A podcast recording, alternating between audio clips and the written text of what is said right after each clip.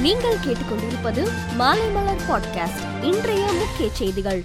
கரும்பு விவசாயிகள் விவசாய சங்கங்களின் கரும்பு விலையை உயர்த்தி வழங்க வேண்டும் என்ற நீண்ட நாள் கோரிக்கையை கனிவுடன் பரிசீலனை செய்து கரும்பு விவசாயிகளின் நலனை காக்கும் வகையில் சென்ற ஆண்டினை போலவே இரண்டாயிரத்தி இருபத்தி ஒன்று இருபத்தி இரண்டு அறவை பருவத்தில் சர்க்கரை ஆலைகளுக்கு பதிவு செய்து கரும்பு வழங்கும் தகுதியுள்ள விவசாயிகளுக்கு தமிழக அரசின் சிறப்பு ஊக்கத்தொகையாக கரும்புடன் டன் ஒன்றிற்கு நூத்தி தொண்ணூத்தி ஐந்து ரூபாய் வழங்கப்படும்.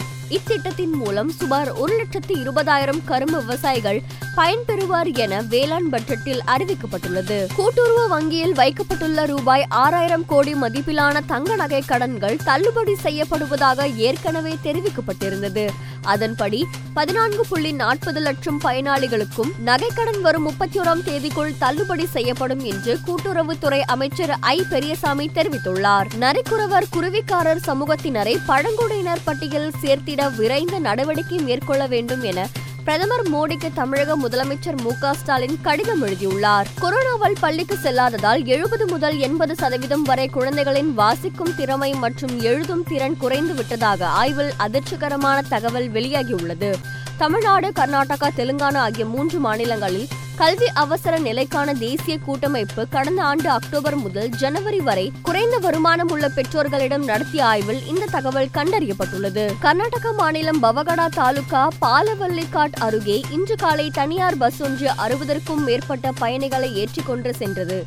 இந்த பேருந்து விபத்துக்குள்ளானதில் எட்டு பேர் சம்பவ இடத்திலேயே உயிரிழந்தனர். இருபத்தைந்துக்கும் மேற்பட்டோர் படுகாயம் அடைந்துள்ளனர் உக்ரைன் மீது ரஷ்யா தாக்குதல் நடத்தி வருவதால் அமெரிக்கா உள்ளிட்ட நாடுகள் பொருளாதார தடை விதித்துள்ளது. இந்த நிலையில் ரஷ்யாவை சேர்ந்த மூன்று விண்வெளி வீரர்கள் சர்வதேச விண்வெளி நிலையத்தை நேற்று சென்றடைந்தனர். இம்ரான்கான் அரசுக்கு எதிராக எதிர்க்கட்சி எம்பிக்கள் நூறு பேர் கடந்த எட்டாம் தேதி பாராளுமன்றத்தில் நம்பிக்கையில்லா தீர்மானத்தை அளித்தனர். எதிர்க்கட்சிகள் ஒன்றிணைந்து பாகிஸ்தான் ஜனநாயக இயக்கம் என்ற பெயரில் கொண்டு வந்த நம்பிக்கையில்லா தீர்மானம் மீது வருகிற இருபத்தி எட்டாம் தேதி வாக்கெடுப்பு நடத்தப்படுகிறது. இந்த நிலையில் அவரது கட்சியை சேர்ந்த இருபத்தி நான்கு எம்பிக்கள் இம்ரான்கான் அரசை கவிழ்ப்பதற்காக எதிர்க்கட்சிகளின் முயற்சிகள் கைகோர்த்து இருப்பதாக தகவல் வெளியாகியிருக்கிறது. முதலில் பேட்டிங் செய்த இந்தியா ஏழு விக்கெட் இழப்பிற்கு இருநூத்தி எழுபத்தி ஏழு ரன்கள் குவித்தது.